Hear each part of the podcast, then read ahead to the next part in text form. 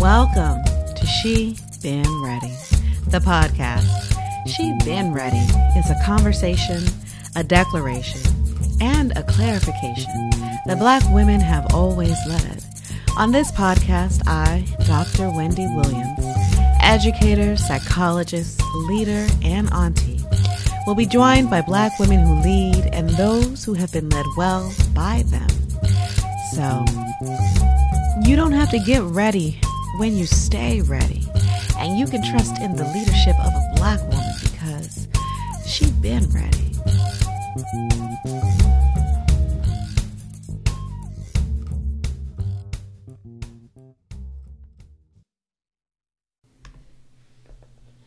You are your own fortune teller.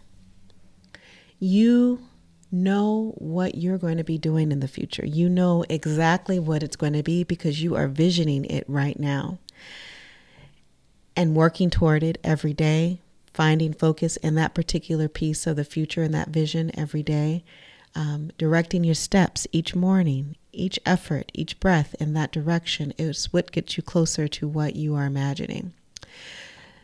You are your own fortune teller. These are the wise words of Dr. Robyn Fisher, uh, who I interviewed uh, for episode five of She Been Ready, the podcast. I'm your host, Dr. Wendi Williams. And, you know, I just found Robyn's words to be so profound, so insightful, almost um, fantastical. And then I wondered, why would I doubt that? Why would I question or undermine the possibility that we are our own fortune teller. We are the ones that have a vision for what our futures would be. If we decide every day that we wanted to eat cake and, you know, go in that direction, gain weight, and whatever that will lead to, we would do that. And if we decided that we wanted to live toward our freedom dreams, we would do that too. I was really inspired by Robyn's perspective and as she takes us through the trajectory of her her life and her career and how she has landed where she is in in her work, it dawned on me that we don't often enough have a view of our lives in which we are in the driver's seat and we see ourselves as not only imagining that future but going out and getting it. Robyn puts us in that space you know, one of the things I asked her, um, and that I ask all the interviewees, is, you know, what advice would they give to someone up and coming, someone who needs, um, you know, to get a, a, you know, a little wisdom. Robyn said something quite interesting, and, and this this framing came up as she shared a bit of her story because it's what her mentors and guides shared with her as she was coming through.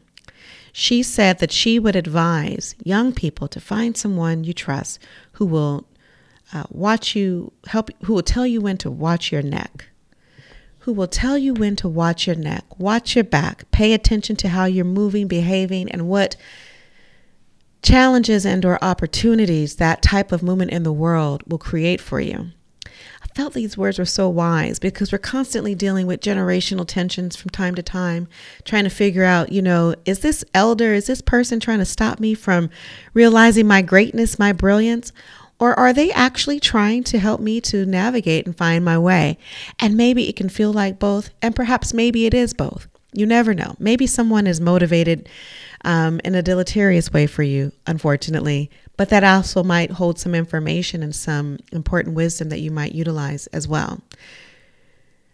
Robyn is a very wise person. You can tell that she came um, up in a time when you know old school values really ruled the day and helped to guide the steps of young people. And she uses that same visioning toward her own work.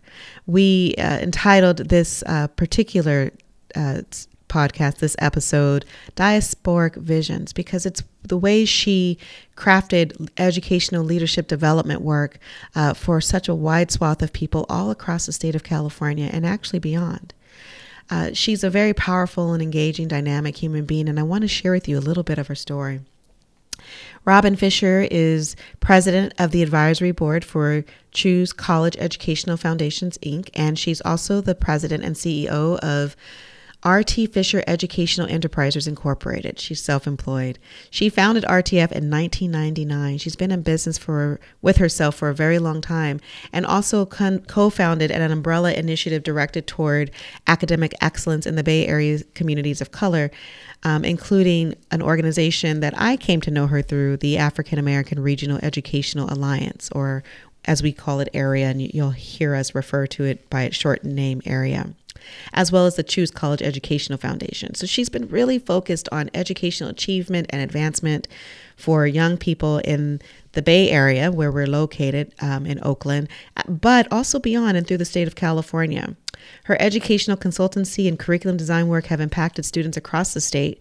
Uh, for nearly 20 years, she has an ever evolving curriculum and programming um, that provides models that target students' college readiness through the lens of cultural responsiveness and relevance. Presently, she's culminating. It culminates in the um, RTF network's STEM Steps, or STEPS, which stands for Strategies to Empower and Prepare Students for Success. This is a program that is currently in its fourth year, and it follows a very rigorous field of research for young people to really figure out and learn about the STEM areas of study and also um, be exposed uh, um, exposed to uh, career pathways that might not otherwise been available to them.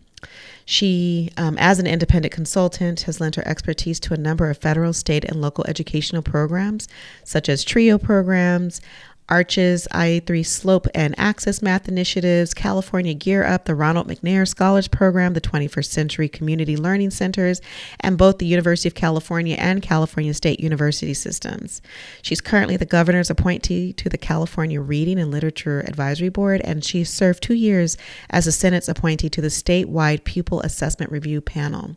What's remarkable about Robyn is that she takes that grassroots engaged work that happens in the consultancy and uses that knowledge and information to make real change and impact at the state level um, in government. What's magnificent about Robyn's career trajectory is that she's had such a huge impact in the Bay Area. Her footprint is very clear. But also, what is striking are the ways in which she's taken those experiences in the Bay throughout the state of California and extrapolated those to think about what we might learn about education, access, opportunity, and practices across the African diaspora. One of the things that I'm really excited about for our listening audience uh, to hear is, you know, how she's thought about that, why she intended it in these ways, and why she's uh, crafted her work and her organization's work to focus. Um, across the globe, why a global initiative and focus on Black children's education is so necessary and needed. I'm so thrilled that we have the opportunity to to be with Robyn today and for you to have an opportunity to be exposed to her work links to her website and some of the other projects that she's been working on are, are in our show notes and on her website. So please do a full perusal and get to know some of Robyn's work. Think about how you might get involved. And with no further ado, our interview with Dr. Robyn Fisher for She Been Ready, the podcast. But the first time that I met you, Robyn, it was during the AAREA meet and greet, and you all um, made me feel so special and welcome to the Bay Area uh, in 2019. I did. I was like, oh my gosh, you know, I was so excited to take this position at Mills and become the dean. Um, and when I got here, because I've always lived and have done work in Black communities, I was really excited to be welcomed by a community of Black educators. Mm-hmm. It meant so much to me because I felt um, like I was losing a little bit of that by moving from New York and from Brooklyn, New York mm. to California because we know about the dwindling numbers of African Americans in in California in the in the city areas. And Oakland has always been a historically black community and it is you know been violently gentrified. And so the ways that the push out and the kick out um, has happened has been quite aggressive. And so you know that is where my heart and soul is. And so when I went to the event, it was happening in Hayward, and I forget the name of the, the restaurant, but it was Plate. a love plate. Thank you. Um, so you remember. Uh, so shout out to Plate. Uh, but when I went um, there, you know, I, I was I was excited and um, and I was really taken up with the view of AAREA and the conversation about being and working across the diaspora mm-hmm. and being in conversations and educational spaces across the diaspora And so I know that AAREA, and we've talked about like your consultation firm and how a lot of the work you do is in the state of California, which is vast and huge, you know, um, on the West Coast. And I was also very much struck by that more expansive and global vision of the work and where you were seeing some of the through lines um, in it. And so that has got me thinking about what I, you know, what sort of sparked that for me. But this conversation may go in many different places. But one of the things that you all said as we started the meeting and started the engagement was, you know, and how are the children? Mm-hmm. And, you know, um, I remember then, and even now, I feel a little bit like just getting like a little emotional because that really is the question about Always. that is the question, you know, um, and that's where our focus should be. It isn't there nearly enough of the time, but it is. And so um, it was very, it felt like a right orientation and a right space. And I felt like, oh, I found a nice space. And I know we moved, we uh, touched space after then and have been inseparable ever since. And that's great. we find, but we're like, oh yeah, sure. you're like, oh, bring her on, people, over. Yeah. my people, my people, exactly. Yeah, and I and I felt grateful and honored too because I think that it is a type of familial space, and I also know that you can't invite everybody to that space. Mm. So I, I, really was honored. Um, so that's kind of where I kind I where I've entered into, you know, this podcast, this conversation, and also specifically wanting to talk to you. Um, do you have any thoughts or reactions or things that come up to mind for you as we're just, you know, chatting it up? Well, thank you for the invitation. Again, mm-hmm. you know, mm-hmm. we we in AAREA we are seeking out folks that are coming into the space. And so mm-hmm. because I also am familiar with Mills and so mm-hmm. I have that information, I was like, oh, sister at Mills, we got to mm-hmm. make sure that she is protected, right? that she is covered yes. by, you know, all that she needs to be covered by because we know mm-hmm. that environment and uh, AAREA is really about acknowledging and honoring mm-hmm. Black people, Black women when uh, they are doing the work that needs to be done yeah. so that they can answer that question you know and how are the children we need and we wanted to make sure that you felt very um, assured mm-hmm. that you had um, mm-hmm. folks behind you with you beside you in front of you uh, as you needed them as you entered into this space. And so, yeah. uh, thanks for remembering that. And I, am glad do. that it was impactful. That's that it really was. It really was because I do think to ask and how are the children? You, I, what I hear implicit in what your response is too is also making sure that we take care of ourselves.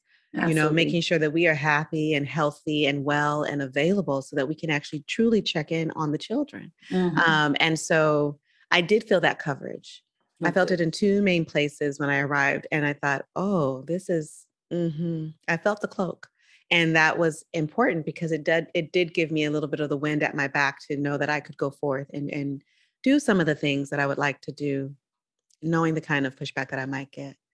Uh, so Excellent. this, well, I'm glad you said that. this podcast is called "She Been Ready," and been ready. she been ready, and it is about the fact that um, one, women, Black women doing really amazing and important leadership work.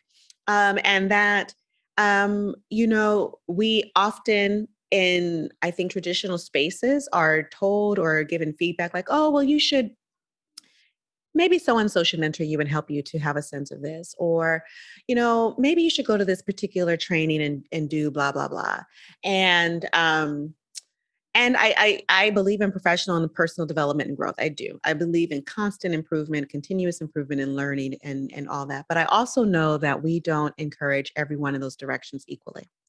And I also know that some people are um, men, folks um, who are white or white approximating, and or are in spaces where um, where where they you know, are able to traverse those spaces differently, um, are given a chance, are allowed to fail, are allowed to be to mm-hmm. fail and be supported.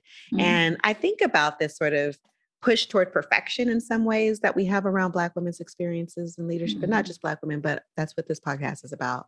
Mm-hmm. Um, and the fact that no, you know, she been ready. She knows how to do this. I mean, mm-hmm. certainly we can support and mentor someone while they're in the midst of their leadership journey. And if we're honest, we're born inside of that journey because we're leaders of ourselves and of communities.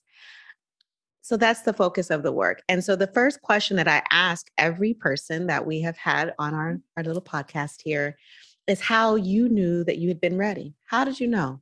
you know, what what was the context? What was the work that you were doing? Did you think I need to be at the helm? Did you have critique? Were you always in charge all the time? Is it just your nature and what your personality was? You know, even from being a child up.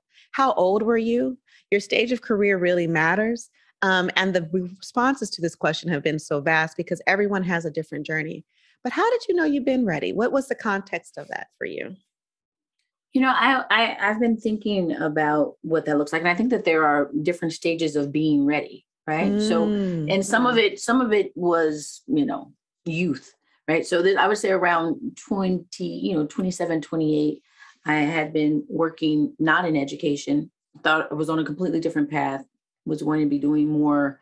Um, I thought uh, working in, you know, city government, government, um, okay. working for elected officials. You know, mm-hmm. Kind of was in that in that realm of politics and you know what that looked like and meant. So I really thought that that was where I was going to be and what I was going to be doing. Uh, and then at about 25, 26, I was starting to have like a a crisis like i don't mm. want to do this and this is not what i want to do and i certainly started to question the leadership that i was supposed to be supporting so i mm-hmm. think that mm-hmm. that's where it started to click like oh these are our leaders who we've elected but mm-hmm. i don't really mm-hmm. believe in what they're what they're saying mm. or what they're doing mm. and i don't want to compromise my integrity because i don't really believe that they believe what mm. they're saying uh, so i needed to shift then that's when the the getting ready was was enough for me to enough for me to say i don't think this is what i need to be doing. Mm-hmm. uh, and so at about that time you know mid 20s when i was being tracked you know at that point tracked into you know these positions where you can ascend to become whatever it is in mm-hmm. in that realm of of work. And i started to say no i don't i don't want to do that. So i think that was the beginning of the getting ready to be ready uh, and then after that, you know, there's some other pieces where I wasn't quite ready there, but I knew that inkling that something inside of me said, you don't want to do that. You don't mm-hmm. want to speak on behalf of others that, you know, you're questioning their integrity and mm. if they mm. really believe what they're saying. And I, for a couple of, for a couple of folks, I didn't believe it. So okay. that was the first time when I was like, mm, something, listen to your gut, listen to your intuition uh-huh. and get out of that space.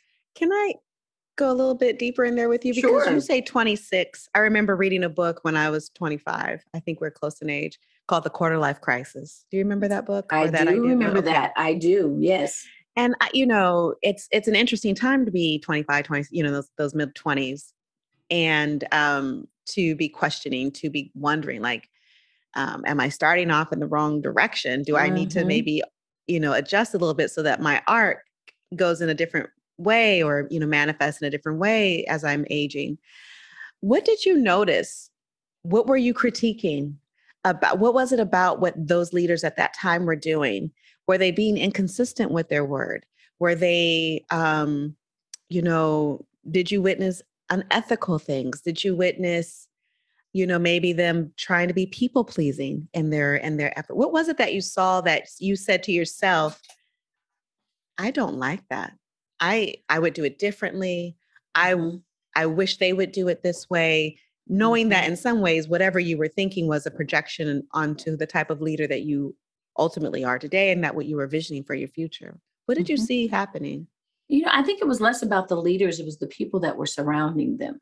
Okay. So, right? Okay. So it okay. was their chief of staffs, it was the staff around them, how we needed to, how we were being trained and mentored to support this individual. So I started to question whether or not this individual had their own thoughts. Right. I was wondering mm. who was it that really was helping make the decisions. And I was able to see mm-hmm. in some, you know, you know, what was happening. I didn't know if I wanted to see all that was going on in the kitchen and what that looked like and what that meant. But there was a lot of mm-hmm. pot stirring that I was like, oh, this is what it looks like. I'm not so interested. It tastes, mm. it just didn't taste um, like it was something that I wanted to be mm a part, uh, a part of. Uh, and it was you, you know, so I don't know if it was that person, that those leaders, or if it was the people that surrounded him. I think mm-hmm. it was mm-hmm. a, a, bit of both. Okay. And I didn't want to be like those people that were mm-hmm. surrounding. I didn't want, I'm not a yes person. Mm-hmm. I wasn't thin. I'm not now.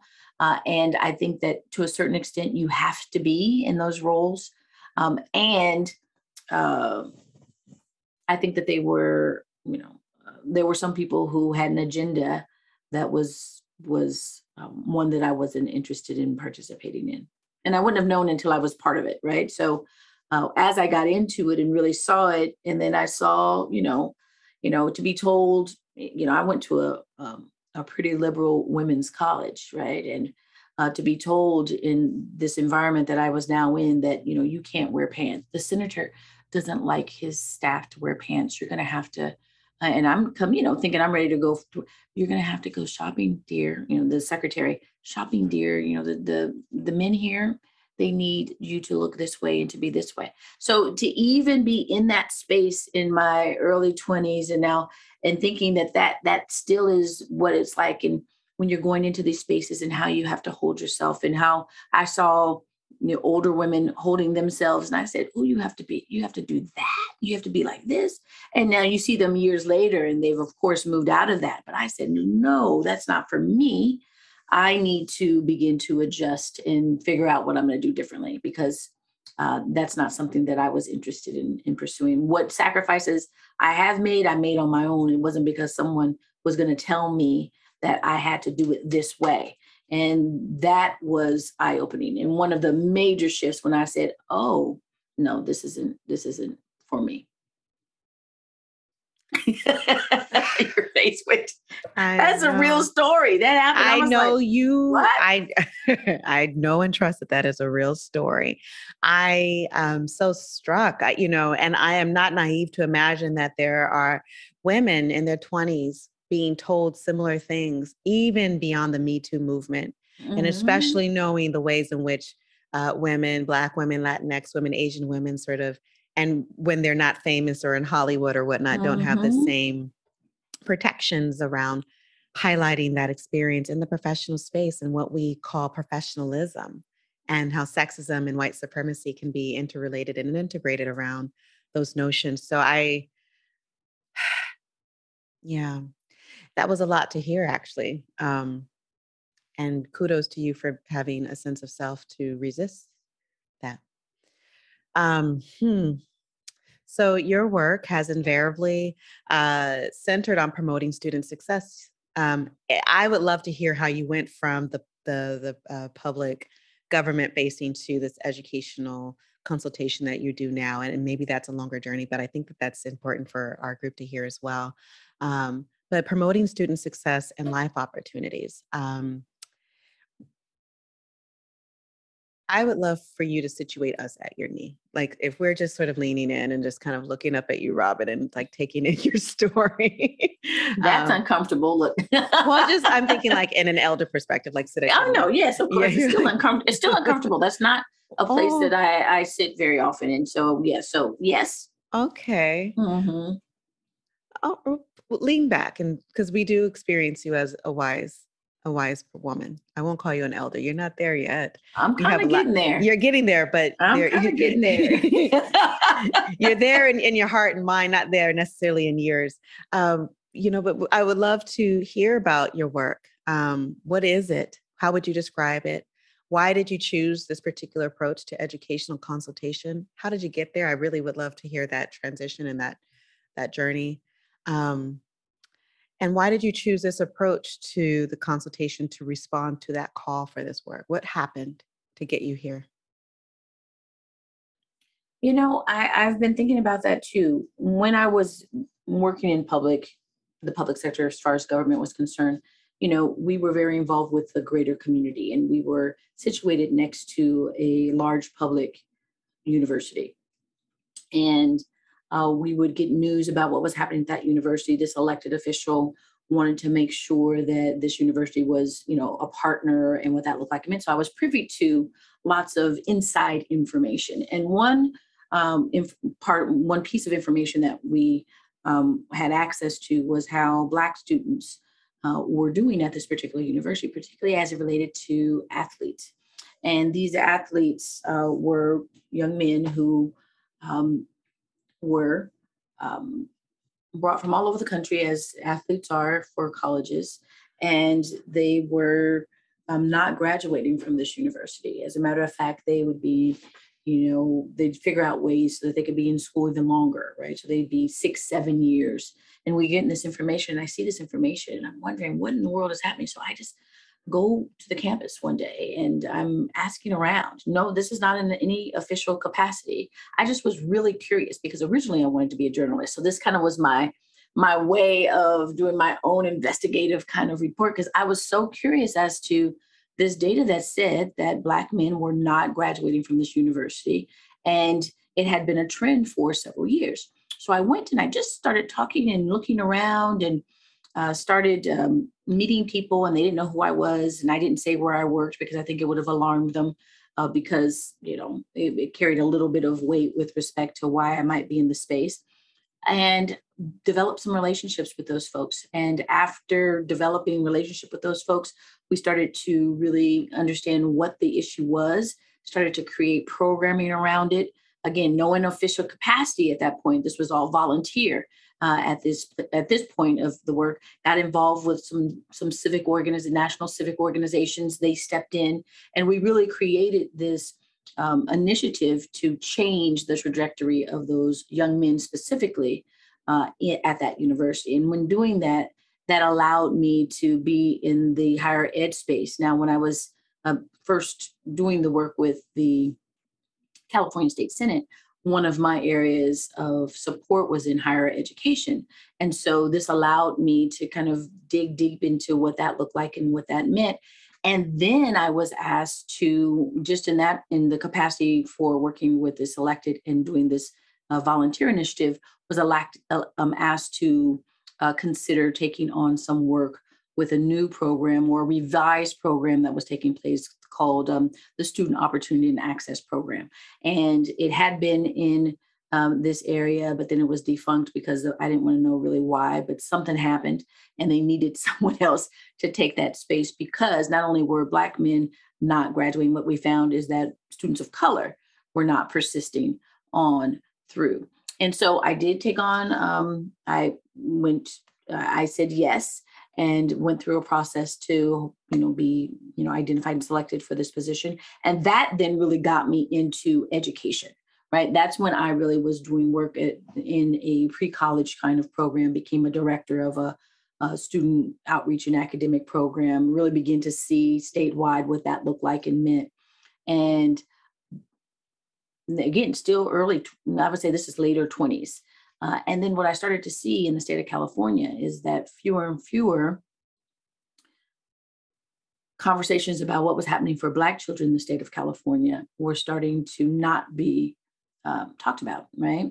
There were other groups that were, there was lots of conversation, lots of resources, and we wanted to share. And I wanted to make sure that anybody who was part of our programs got access to them, but Black students weren't being outreached to. Um, Black community wasn't part of the the plans uh, with respect to the work that we were trying to accomplish. Uh, we weren't able to really um, speak about specific needs, and that didn't sit right with me. So, as I was in this position, learning all that I could about what it meant to do this work, uh, I started to get ready that I think maybe I can do this on my own. Maybe I don't need to be associated with an institution uh, because, very similar to where where I was before, this theme of you're trying to control the narrative. You're trying to control my narrative. You're trying to control what it is that I think is necessary to say. And you want me to say that out into the world that that's what this university believes. And I don't believe that you believe that. So it comes back to I don't believe you. I don't believe you as an elected that you believe that. I don't believe as an institution you believe this. So it may make more sense for me to try this on my own. And so that's when I, that was right when, I mean, I remember I turned 30 and I quit my job and I moved out of that particular area. And I said, I'm just going to do it on my own. Uh, so that was 30. I said, let's try it. Let's just make it happen. Let's see what it can't be any worse than what currently is happening. I know I have skill, I can work, right? Mm-hmm, so mm-hmm. let me just see what it would be if we started something that could be focused on the things that I believed in, that I thought required attention. And that's when I decided to you know, leave, they say the plantation. I ran away. I was a runaway slave. Let me tell you, I was, I ran away and didn't look back. And people were wondering, you know, like, what are you going to do? And how are mm-hmm. you going to make it? You know, my family and close mentors. And I was like, I don't know, but I'm not staying there. Yeah. Um, so, and, and there I, I ran away and I've been um, a fugitive ever since. You're so funny. A fugitive. um, I can't tell you how how often the metaphor of enslavement, you know, manifests in these conversations because mm-hmm. sometimes when folks, you know, are talking about how they got ready or been ready, they they have began their own thing, and that's part of how that leadership journey began for them. Mm-hmm. Wow. Yeah. So I there, felt mm-hmm, like I mm-hmm. was, and I and there was no reason for most people to see the way I was comfortable, right? Yeah. I was on track. I had always been kind of that on track from a leadership perspective. Mm-hmm, you know, I mm-hmm. and people valued that and mentored me and thought that I was next in line. Yeah. And I just it just didn't feel like something for mm. me. I think we got to explore that a little bit because I think that there are a lot of people who um, their transition away from positions of comfort or being on the fast track or you know all the rest um, is a surprise to their mentors or a surprise mm-hmm. to others in the establishment wherever they are. Can you tell us a little bit about what that was like for you in terms of, you know, articulating, crafting, taking the leap on you? Um, how did you know that that was the right thing to do, whether at that moment or afterward? You know, I think I until maybe just a few years ago still questioned if it was the right thing to do right? And um you know in my deep down i know that it was but it has been really challenging. So when it gets really challenging i'm always wondering like girl you could have had four weeks vacation and a pension and a this and a that and you are working around the clock trying to figure out how to make this happen and so i think just most maybe in the last you know five seven years where i've always questioned. There's i was glad that i i did it but i always wondered what if i hadn't. So um i would say just most you know again most recent most recent um period have i been very comfortable with the decision. I knew i had to do it. I knew i didn't want to go back um and i always have in the back of my mind maybe I need to go back. Uh, and again, in the last few years, I was like, ah, nah, you're you're you're not institutionalized anymore. You can't. I don't even know how you'd be able to function within that construct any longer. Uh, so I would say just most recently, you know, in the in as far as your life is concerned, uh, where I, I started to say, oh, that was a good decision. I think that that was the best thing for you then, and I just don't know. I just I think I just stepped out on truly on faith then and relied on, you know, what I knew how to do and how I knew how to do it to make it happen. But it wasn't planned. All, all that to say, it wasn't a plan. I didn't right. I didn't leave knowing that it was going to be how it is today. I left saying I can't do that.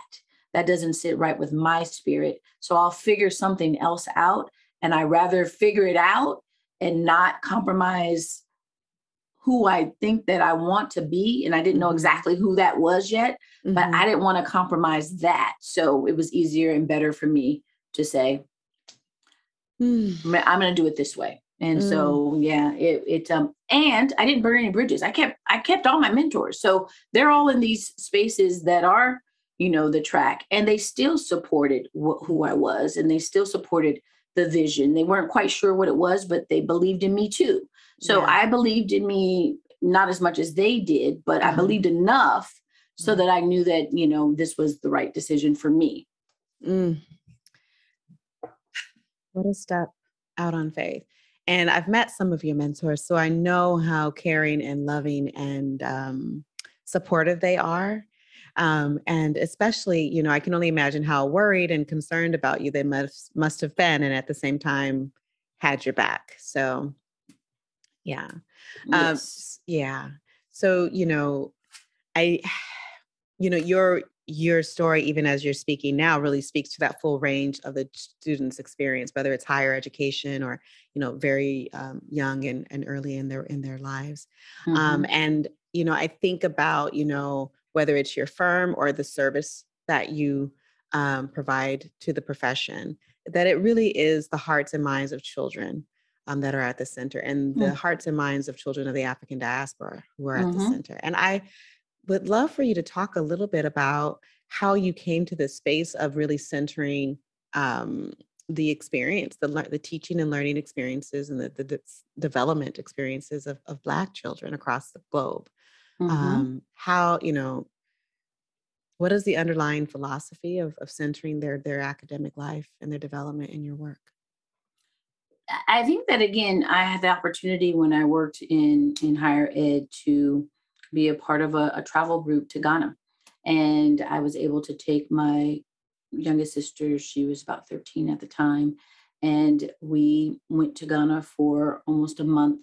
And I was able to see and have um, her also see the world outside of the way that we had been conditioned to see it and to think about what that looked like and meant and to be able to you know be in the you know Elmina castle, as they call it, and look out the door of no return and know that you actually returned, that changed my life. That's when I knew that I couldn't do anything that wasn't going to honor those that survived so that I could survive. And that moment for me made me figure, want to know, well, how did all of us as survivors, how did we do that? And what does that look like? And I wanted to understand that so much. I mean, that was like the center of what I want, that it has shifted everything that I, I do moving forward, that I needed to honor what that experience of, you know, the hundreds of people, the thousands of people whose shoulders I stand on, literally my great, great, great, great, great, great, great grand people, right? What they would expect for me to do. And it literally was me looking out at the door of no return and saying that I returned. And when I did that, Wendi, to be honest with you, I, I was then trying to figure out how do I honor and work with people and understand the diaspora. I already started to make up stories. I already started to figure out, you know, what would that narrative be. And then once I did decide, and that was that was a few years before I did decide to leave um, and start my my own work was but it was based off of that trip and how can i center the african diaspora it also was a, the first summer that i was able to go to in ghana a pan-african festival so that i could see people from all over the world they came for this pan-african festival and i was like we are everywhere right? And what does the diaspora really look like and mean? And when you're there in a Pan African festival, from people from Canada, from people from the UK, from people from, you know, all over the world, starting from this continent, then I said, okay, there's something that we need to figure out here. And so that's where it started, to be quite honest. And then after that, everything has now been centered around how can we put Black children, the African experience, the Africana ways of knowing in everything that we do. And so after that trip, Okay, yes. And what is you know, it that I, you I think? Talk about it. I know, and I feel your juice, your energy flowing. But what yes. is it about placing? What is it about knowing that you feel is essential for Black children to know and to have? Mm, if and I and that was the first thing I said. Oh, I wish I could bring children here because yes. if they knew, if mm-hmm. our children in the United States knew and understood and felt what it meant for them to be alive, like what it took for them to actually be alive and experience that and see what that looks like and means, um, it would shift the way that they feel about themselves right the way that they see themselves mm-hmm. that they that they started way before enslavement and what that looks like and means that there's such a great history that they are connected to like by dna which is why i do stem a lot because i want them to actually see scientifically right? Mm. This isn't just mm. made up. It's not magic. Yes. Scientifically, the data we are connected in ways that we can actually use science to do. So for me, I think that when our children really can see themselves as the beginning of, the mm-hmm. creators of, the inventors of, the amazing, you know, that when we certain things like for our students, when we think about um, they try to place us Black History Month, you know, and they talk about picking cotton and what that looks like. No, what we said was it was who actually created the the meal for the cotton. It was folks that said, oh, it don't make no sense to be picking this cotton like this. We're tearing up our hands, but they want us to do this uh, crazy thing of putting you know, how many hundreds of pounds per day. Let's figure out how we do that. We need to separate these seeds. That was those were black people that figured mm-hmm. out how mm-hmm. to mechanize that and make yes. that better and what that looked like because mm-hmm. our that's our ingenuity and if our yes. kids really understand that that's the critical thinking that's the the way out of no way that we talk about yes. that they have inside of them mm-hmm. literally yes. right yeah it flows through their veins literally mm-hmm. then i think that that shifts the way that they approach math that people want to make seem that they can't do or they approach the way that they do X, Y, and Z. And so, uh, mm. and I and I I see it in every place that we've been able to travel and take children and what that looks like. They get it, and yeah. that's what we want to be able to do in our work. Mm. If I mm. can't take you, how do I? How do I cultivate? Well, so that's mm. why we say mm. cultivate brilliance. How do I cultivate that in every experience that you have, so mm. that that self agency and efficacy really shines through? Beautiful. Um, and I, I asked that question because I feel like sometimes we have to make that explicit because sometimes we we feel it in our hearts and we know it in our souls, but there's something about making that explicit to a wider group of people and to understand the, the why beneath that. Yes. Um, so, as an education leader, you take a design perspective uh, in your work. Um, and so, if we were to engage a backward design for leaders of tomorrow, um, what would we be doing in schools now to facilitate that maybe you've, you know part of what you've just shared is a part of that but i'm just wondering you know mm-hmm. how would you think that we would craft and organize ourselves um, to move forward I, think the one question that i would ask before starting anything mm-hmm. is to what end like to what end are we doing this is it mm. this, this, or this? And really be clear about the difference between being truthful and honest, right? Mm-hmm. And and tell the truth. Now, to what end are we doing this? And tell me more about why that is. Mm-hmm. And then mm-hmm. if we could get, you know, current educators to really get to the heart of why they're proposing what they're proposing. Mm-hmm. And if it isn't the question to what end, so that you could answer the question and how are the children, then is that something that you need to be doing? Mm. And is there a way that you can begin to take everything else out of the picture? To what end are you doing that? And are you able to answer the question, and how are the children? And if those two things connect, then whatever you design will be a design that will support what it is that you're really trying to accomplish, which is encourage and you know develop children to whatever it is that they want to be within the context of how they are, their well being. Mm-hmm. And I think if we did that honestly and truthfully and looked at all the variables so that we really could answer those two questions to what end are you doing what you're doing and do you have children centered in the work that you are proposing then our design would look differently. Our outcomes would look differently. You know there's obviously in, in our public political moment a big conversation around truth and truth centering black people in particular you know the um, and i would say truth centering um, the stories and histories the accurate telling of histories and tell uh, from the perspectives of those who experienced um, experienced it and i guess I, i'm wondering what you know your thoughts have been about that because you're specifically saying that to know the truth would actually be you know um, would actually be by design a way to enliven and liberate and empower young people to be the leaders of tomorrow. Um, what have you been thinking about this conversation around critical race theory? You know, equalizing that with history, the banning of books of late, the stories that are being, you know, uh, just circumvented, if you will, and and, and maligned. Um, though they're stories that are telling the experiences of actual real people in the world and their journey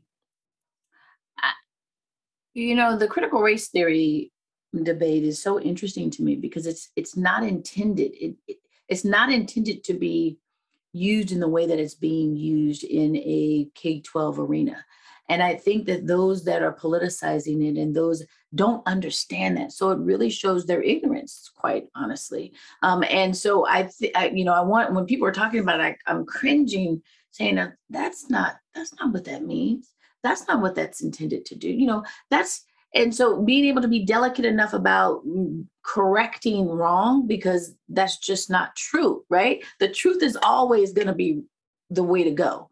And I think that what's happening is the truth is, I think, is that this country was built in a way that it was built and that it is in our framework, if we want to, that is undeniably linked to race.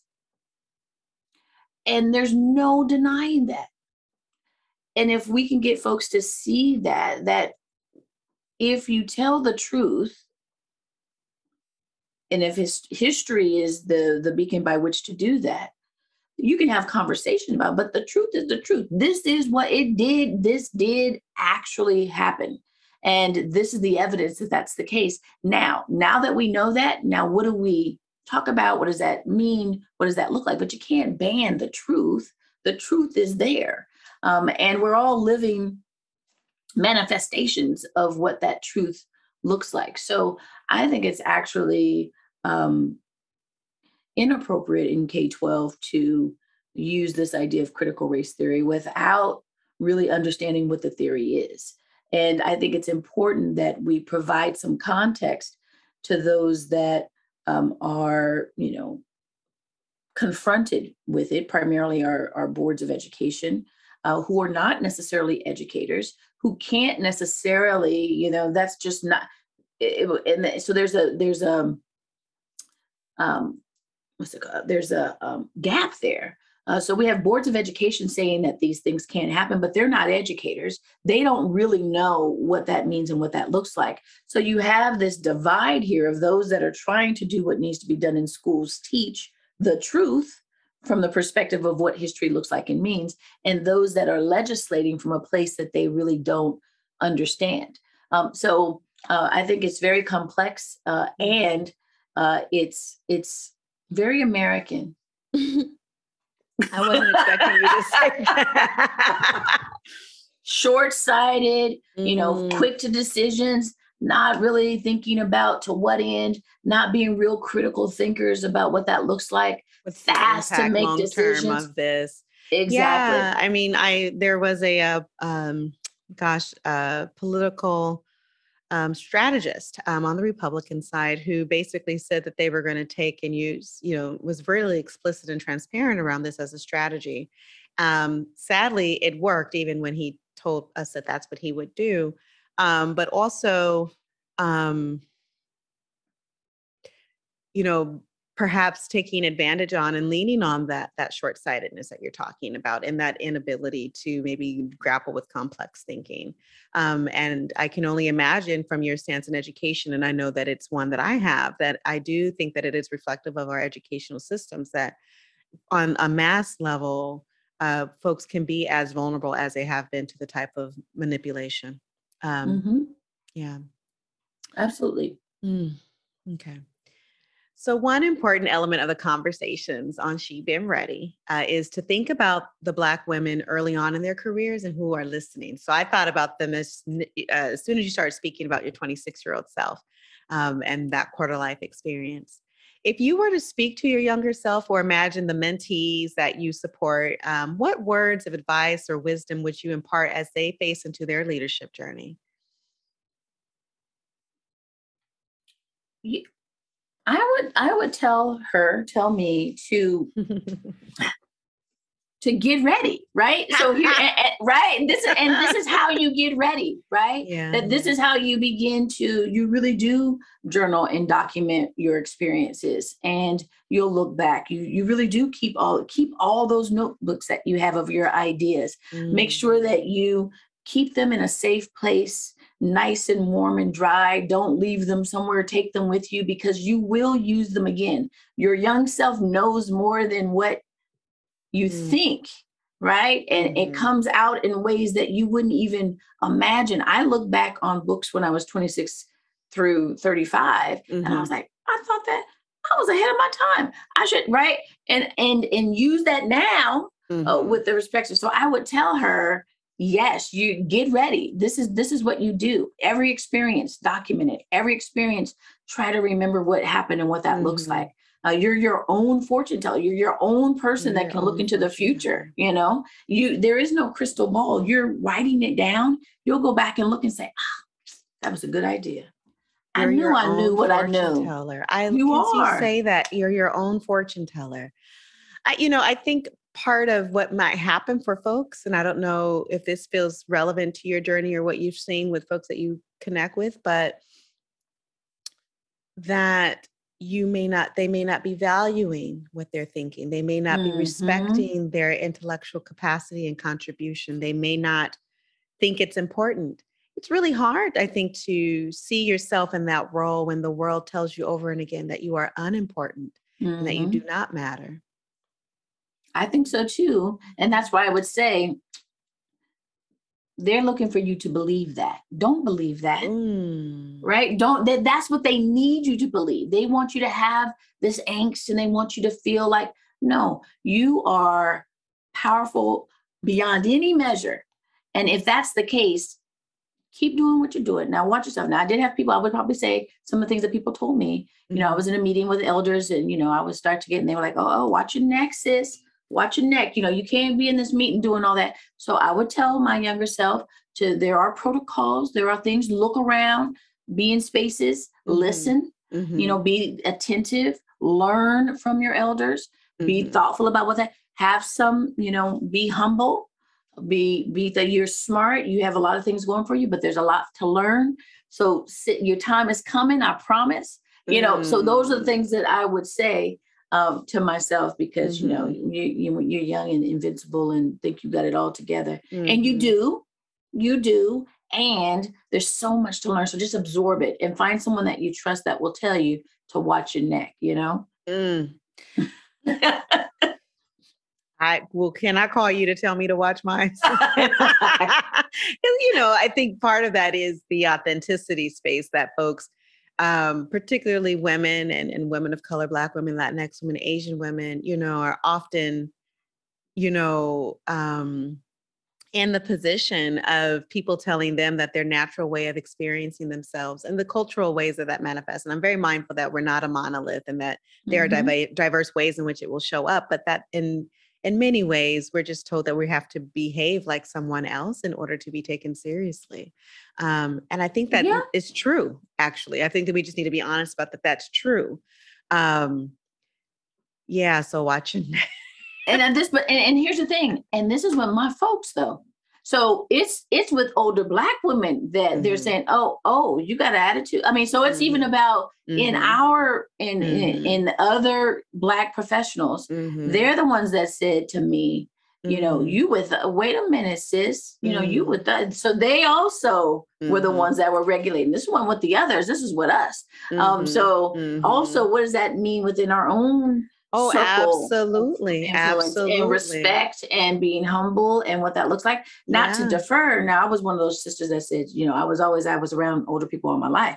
Um, and so mm-hmm. very precocious around grown, as I say, just grownish, right? Um, mm-hmm. Um, so, so there's a, there's a familiarity that you have, but also I would tell my younger self that I'm much more respectful now than I was as a young woman.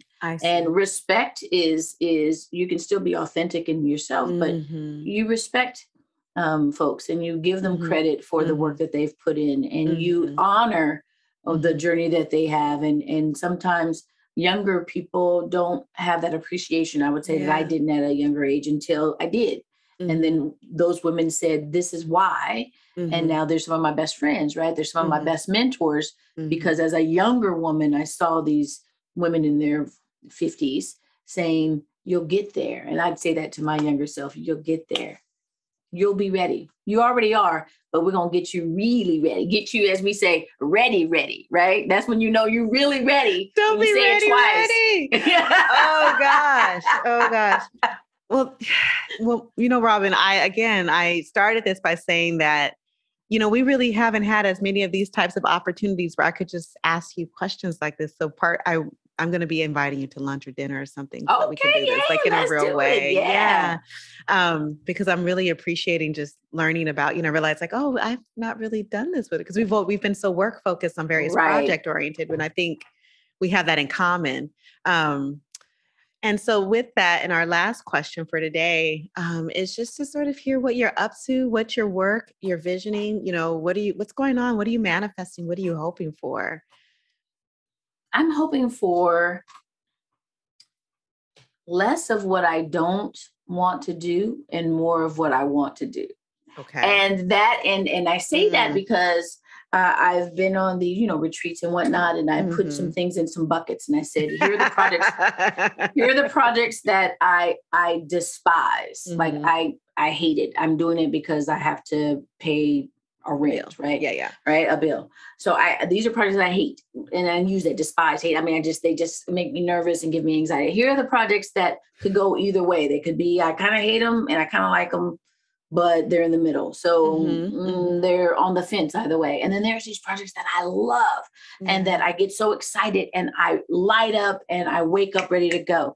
And when I started to put those projects into those different buckets, mm-hmm. um, the ones that I that I despised, I literally uh, in the next set of work said i'm not ever doing that again mm. those that were in the on the fence uh, i either made them like love or not like and now those those that were in the not you know on the fence of not like i mm-hmm. have phased those out of the work and now i am literally on the cusp of those things that you know we've decided that we're not going to do anymore mm-hmm. uh, and that we're in that love bucket and what that mm-hmm. feels mm. like that's what this work is manifesting being able to work with organizations that are interested in really partnering and being thoughtful about it takes time and allyship to move a school, a district from point A to point Z. And I want to be that partner with you. And mm-hmm. this is what it looks like, and putting everything on the table and saying, we to do this work are going to ask to what end are we doing this and can we answer the question and how are the children and mm. that's what our work is really about mm. you marie kondoed your projects I sure did. Do I like it? Do I love it? Do I, you know?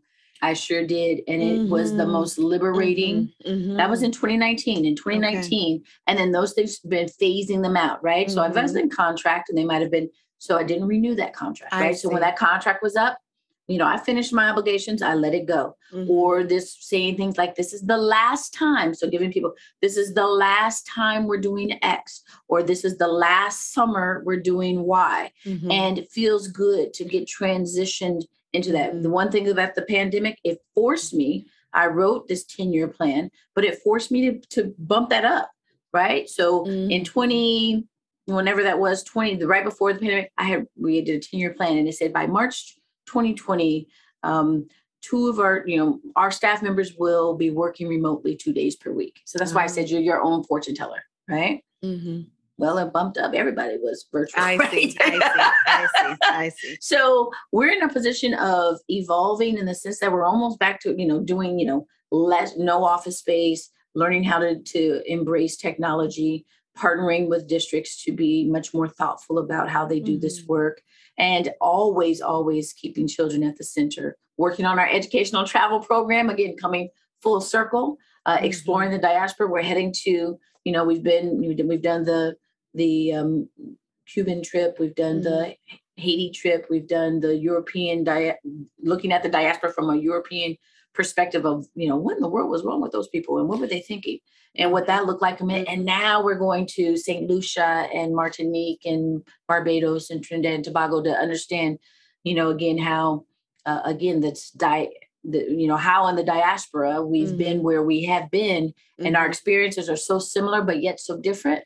Uh, so that's where we're heading next. And we're going to keep go, studying. Robyn. Come I on. Go. Yeah. I, it's going to be awesome. I, yeah, please I'm serious. Send me some information because I remember we talked about it in a different context and I forgot to follow up.